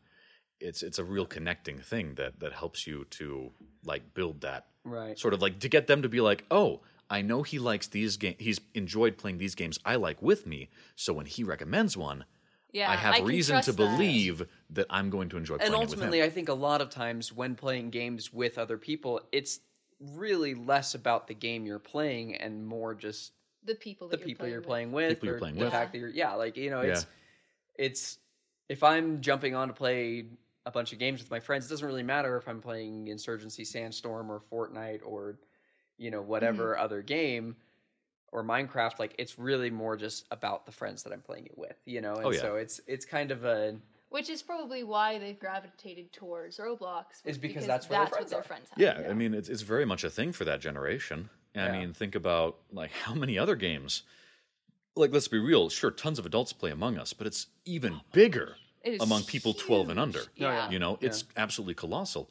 I mean, I'm I'm thinking about like my little brother playing Among Us and a few other games similar to that Mm-hmm. on the computer in the basement downstairs. Um, Yeah, in my, my parents' place, and I can hear him just talking with them because he gets so into it. And he's just on with a bunch of cousins his age. You yeah, know? that's why my sister my sister got into Minecraft because all her friends were playing Minecraft and Mm-hmm. so she hosts the server that they play on and like you can just hear like and she's like you know, it it really is more about where your friends are than it is about the game itself. Mm-hmm. Yeah. No, I think in terms of like like other games that you mentioned, like getting them into Mario and getting them into Pokemon, like that's all you know, that's all super good too. And that's kind of a different situation because those aren't really games you play with your friends per se. Like if they're like single player experiences, I don't know. With that, that's honestly something that honestly might come more with time and Yeah. age. Yeah. Like in age because like I feel like 9 years old I definitely like I would watch my siblings play Zelda. Mm-hmm. yeah. But did Yeah. I have the skills necessary? yeah. I mean, do I s- have the skills now? No, but definitely not at nine. I mean, that's the Right. thing. I'm looking back at it, and when I was, you know, still single digit age, yeah, I played these games, but not nearly as much as I watched my older brother Darren play these games, who was a few years older than me, a few years more experienced, you Yep. know. And uh, so, honestly, invite them to come, like, sit with you and just chat or just hang out while you're playing some of these games. Might be great experience for them too. Yeah, and they'll see it they'll think hey this looks cool Yeah. i mean i think i think what it really what it really kind of amounts to is at around that age all of us were kind of at a stage where we were just kind of playing kind of goofy little online games Yeah, I mean, think mhm. about Miniclip. yeah right? like for us, for us it playing was mini, tons of it mini was clip. club penguin it was you know uh-huh. those kind of Yeah. and that roblox is kind of just that equivalent for that generation almost yeah. and so Mm-hmm. it's like, I don't, yeah, like, and Roblox is kind of nice because it's a lot more. There's a much wider. You can kind of play it with them and still have a fun time. Mm-hmm. Yeah. But it's like that that appreciation for the finer, you know, mm-hmm. Yeah. It for comes- the finer games will, will likely come with time. Yeah, and, Yeah. and, and it also just comes with you know being there for them and, and introducing things in in, in a in a nice way, like we've already said. But like I said earlier on this podcast, many episodes ago, that I'm grateful that as a s- as a kid I was playing so much Miniclip because for me it taught me the basic skills that allow me to pick up any game right now Right. and figure it out quickly. Which this is a little side tangent, and I know we're running long, but it yeah, we are starting to run long. it is very funny to watch someone who did not grow up with that basic understanding Oh, yeah. of how Uh-huh. video games work try to play games. It's hilarious. We got my dad one time. This is years ago, but we got my dad one time to play Wind Waker, and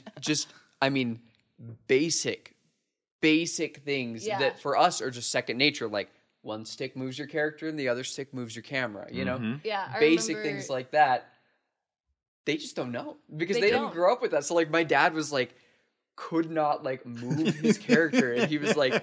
He fell off like a little bridge thing, and he was like swimming around the ladder to get up. Was like right there, and he's just like swimming around in Wind Waker, and he's like, "I'm lost."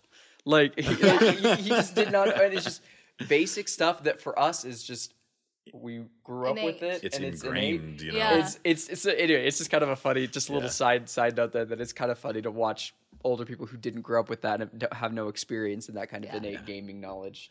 Definitely. And I mean, at that young age, something else that I think is important.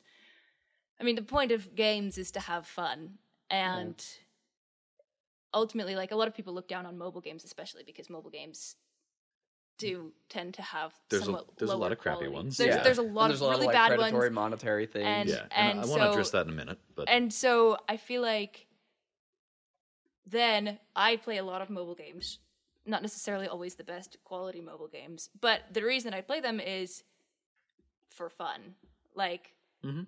because I find them fun, and ultimately, especially at six and nine, um, like those younger um, ages, something as basic as even the less fun for us Roblox games, Roblox game modes, for them probably is super fun because they're so easily entertained. I mean, yeah, I have a I have a little five month old baby, right? Mm-hmm. And I will just, I'll just And spit, they think that's hilarious. and hilarious. he will laugh for ten minutes straight if I keep doing it. oh yeah. You know, it's it's a development process where you Yeah. begin to understand more about nuances. But I guess we're retreading the whole thing about it'll come with age. Yeah. Uh, I want to address how he mentioned like he, he called both Roblox and mobile games predatory, which there is predatory stuff there. Now we covered some of the predatory stuff that people try to do in Roblox, and again, that's part of the Roblox ecosystem, a concerning one, but not all of it. And that's Yeah. really just teaching your kids internet safety, mm. being there for Yeah. them. It's a skill they need to have no matter if they play Roblox. On mobile games, I understand what you're getting at with predatory because there is predatory monetization. There are plenty of predatory monetization oh, yeah. schemes out there. And frankly, a lot of times when we've complained about changes that have been made to AAA games, it's often AAA games, in that, yeah, yeah. monet like emulating predatory monetization Yeah. that happened in mobile games. Yeah. But I feel like it's a lot of the same keys here as with Roblox, right? It's be aware of what your kids are playing. Don't let them have free reign to a credit card Yeah. ever at this age, just for any reason. Yeah. um, but also like be mindful of, of just watch the games they're playing. Watch what they're asking you for. Like if they want to go and purchase this, you know, energy pack for this mobile game, you know, sit down with them and talk to them about like how well, first of all, just about like, you know, being wise with your money, but also about like, you know, maybe play a game that doesn't want you energy. Exactly. it doesn't Yeah. require energy packs to Yeah. keep Yeah. playing. You know, play a game that has content you can enjoy, um, even without. Or if you want to still play this game because it's a lot of fun, you know, do other things. Play other games, uh, watch a show, read a book, go do some other thing entirely, while the energy is just refilling the way that it normally does. All of my mobile games have energy recharge, exactly. and, And the- it really is you just you just know, go do something else. yeah go do something else or find another game that you know you can play in the meantime while it recharges or Mm-hmm. A- And it's kind of interesting because I think that is something that we really did not have to deal with growing up. Miniclip It's did not, you know, Miniclip and Club Penguin didn't have predatory monetary practices and Mm-hmm. energy recharges and stuff. and so like that is Heck, most Miniclip games didn't even have a save file. right. and so like that is definitely I think that that is a much more like that is a very real Yeah. threat and something that is that you don't have to worry about with like known quality brands like Nintendo and stuff like that. You know, you don't have to worry about Mhm. that kind of that kind of stuff. But it's kind of just a it's almost just a occupational hazard of the times, I guess. well and i mean mobile like- games most mobile games are free to play yeah. and so that's the way that they've come up with to make money Yeah. It's true. and i mean to some extent you have to weigh like would i pay this amount of money to access this content in a game on another platform Exactly. Like I remember like there's been once two times that I've spent money on Genshin Impact, for example, which is free to play, mm-hmm. but you can spend money to get like extra in-game resources and stuff, mm. especially for using the the gacha system for the characters, which is what I was going for. And the it was a calculated decision, right? Which I feel like is the way that it should be done, which is mm-hmm. why I did it that way. Is you know you don't want peop- you don't want to be just essentially developing a, an addiction to impulse buys um, with with gaming because that's a really quick way to lose thousands and thousands of dollars uh, very fast, faster than you can make it. Um, so it, it's it's a case of like you know why are you spending the money? Was it like in this case was it to capitalize on some things that were happening in the game that I wanted to? Yes, but I also reasoned I've gotten a lot of good stuff out of this game. I've gotten a lot of playtime. I've gotten a lot of enjoyment.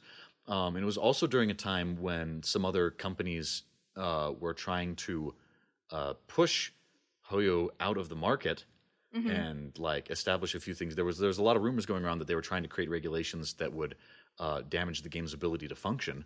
And so I'm like, I want to put some support towards the people who've made this game, mm-hmm. right? Yeah. Now it's not like they're a struggling indie studio; they're a very very profitable company. Mm-hmm. But I'm like, have I gotten twenty five dollars worth of of content out of this game? Yeah, I'm going to sink a little into it Yeah. but I'm going to have like a spending cap that Yeah. I've agreed upon. Now, admittedly, if you're six or nine years old, I don't think you're going to just have that amount of life and financial experience to be wise Yeah, enough to and do that. That's kind of my my thought was like bringing it, bringing it almost back to Scott's concern. That that is a real concern because that's a very calculated decision by you, Exactly. a grown adult man. yeah, who which I made your own as a grown up. Mm-hmm. like but i think as a as a child you know it's got to be you, you and that's kind of the, is you kind of just got to watch out what, for what they're doing because as a child they don't they don't necessarily have that perspective yet you know Yeah. and so it's like yeah. it's you know, I remember as a kid constantly begging my my parents for Lego sets and being like, "Come on, it's not that expensive." Yeah. you know, not but quite like understanding. and then growing up and being like, "Holy crap, it Legos are is expensive." expensive. well, yeah. more expensive now than they ever have been but yeah yeah. yeah, But like it's it's the same thing. So like, you know, I would advise, you know, just saying, okay, you can play these games, but you're not allowed to purchase microtransactions. Yeah. Because you're just not at a point in your life where you can make that decision intelligently. 100% Mm-hmm. Or like if for some reason you decide you want to, give them a spending cap from the get-go. No more than twenty dollars ever Or goes into this game.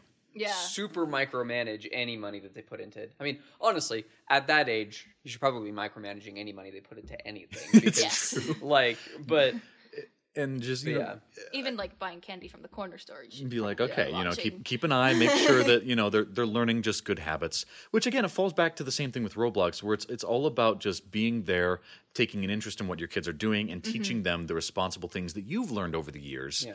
that they just haven't had the chance to learn yet. Um, which I think is a great opportunity that you know we who grew up with games. Uh, and it's not it's not like we're the first people who grew up with games. You know, home consoles have been around for a while, and arcade consoles before them. But being so immersed in gaming as we have been uh, throughout our lives, and, and having mobile games in their infancy when we were still, you know, tweens, yeah. um, and being able to grow up with that, we're uniquely positioned among all generations to understand why people are drawn to these things Yeah. and how to navigate to avoid the the cheaters and the scams and the mm-hmm. people trying to just uh, you know make a quick buck off of you and then take off and instead focus on having a good time. Mm. And I feel like the more you do that with mobile games as well, the more you're going to be able to get them into the games that have the finer details that you enjoy. Yeah. And- You know, back in back when we were kids, you know, really good games and games that were more just enticing were the Mario games because mobile games were not much of a thing at the time. Yeah. But now And- people can create enticing mobile games, so Mario is less of the only available appeal to kids. And something else that I also think is, you know, important to think about a lot of these, you know, platforms, I don't know if there is for Mario, but I know that for Pokemon, like Pokemon Go, it's not definitely not to the level that regular, you know, other Pokemon games are, but Yeah. maybe a lot more accessible for your kid. Mhm. Um, accessibility is a big part. Of I think that's Oh, a big yeah. part of it. Starting them with that. I mean, for me, I start like the main Pokemon game that I started playing was Pokemon Go, and Really?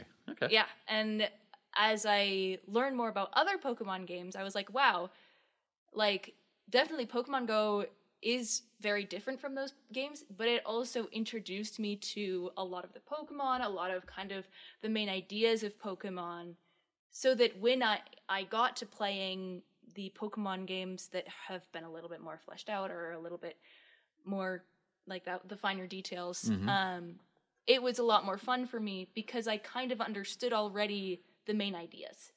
And I, I also watched the anime growing up. Yeah. Um, Well, as a lot of us did. and I and so I I had that background and for also Animal Crossing has a mobile game. Mhm. Maybe things like that where you can introduce them to the Franchises. the franchise in a way that's more accessible to them might also be a good way to help them so that when they get older to the point where they would enjoy the Pokemon games or the Mario games a little bit more, they already have that background and interest so that um, it's a little bit easier. So it's definitely playing the long game. Uh, but I feel like we've given a lot of things that I feel are generally applicable when it comes to parenting and games that your kids play. Mm-hmm. You know, honestly, like uh, And also, it is kind of a weird thing because, you know, I mean, you're out there, Scott. You're kind of on the front lines. I mean, you're you're kind of the first, the first, the first wave of parents to be raising kids in this, in this era of microtransactions and generation, and Yeah. also just this era of parents who also play games. You know, like yeah. mhm. like we were raised with games, but our parents didn't really. very few parent, very few don't people anything from the about generation of our parents are avid Right. gamers. Like my Yeah. dad would always tell me he used to love games. yeah.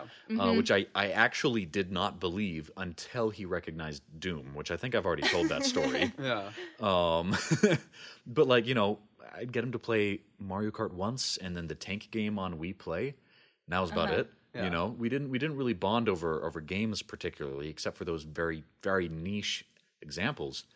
But with with our generations, you know, Yeah. Yeah. So you're you're you know Scott, you're kind of out there on the front lines of of being this generation who grew up playing games and is now raising kids playing games. That's never really happened before because our parents' generation didn't really have games and Or at least not in the same way. in the same way exactly. So it's like it's a very unique situation that you've got that will kind of be going into.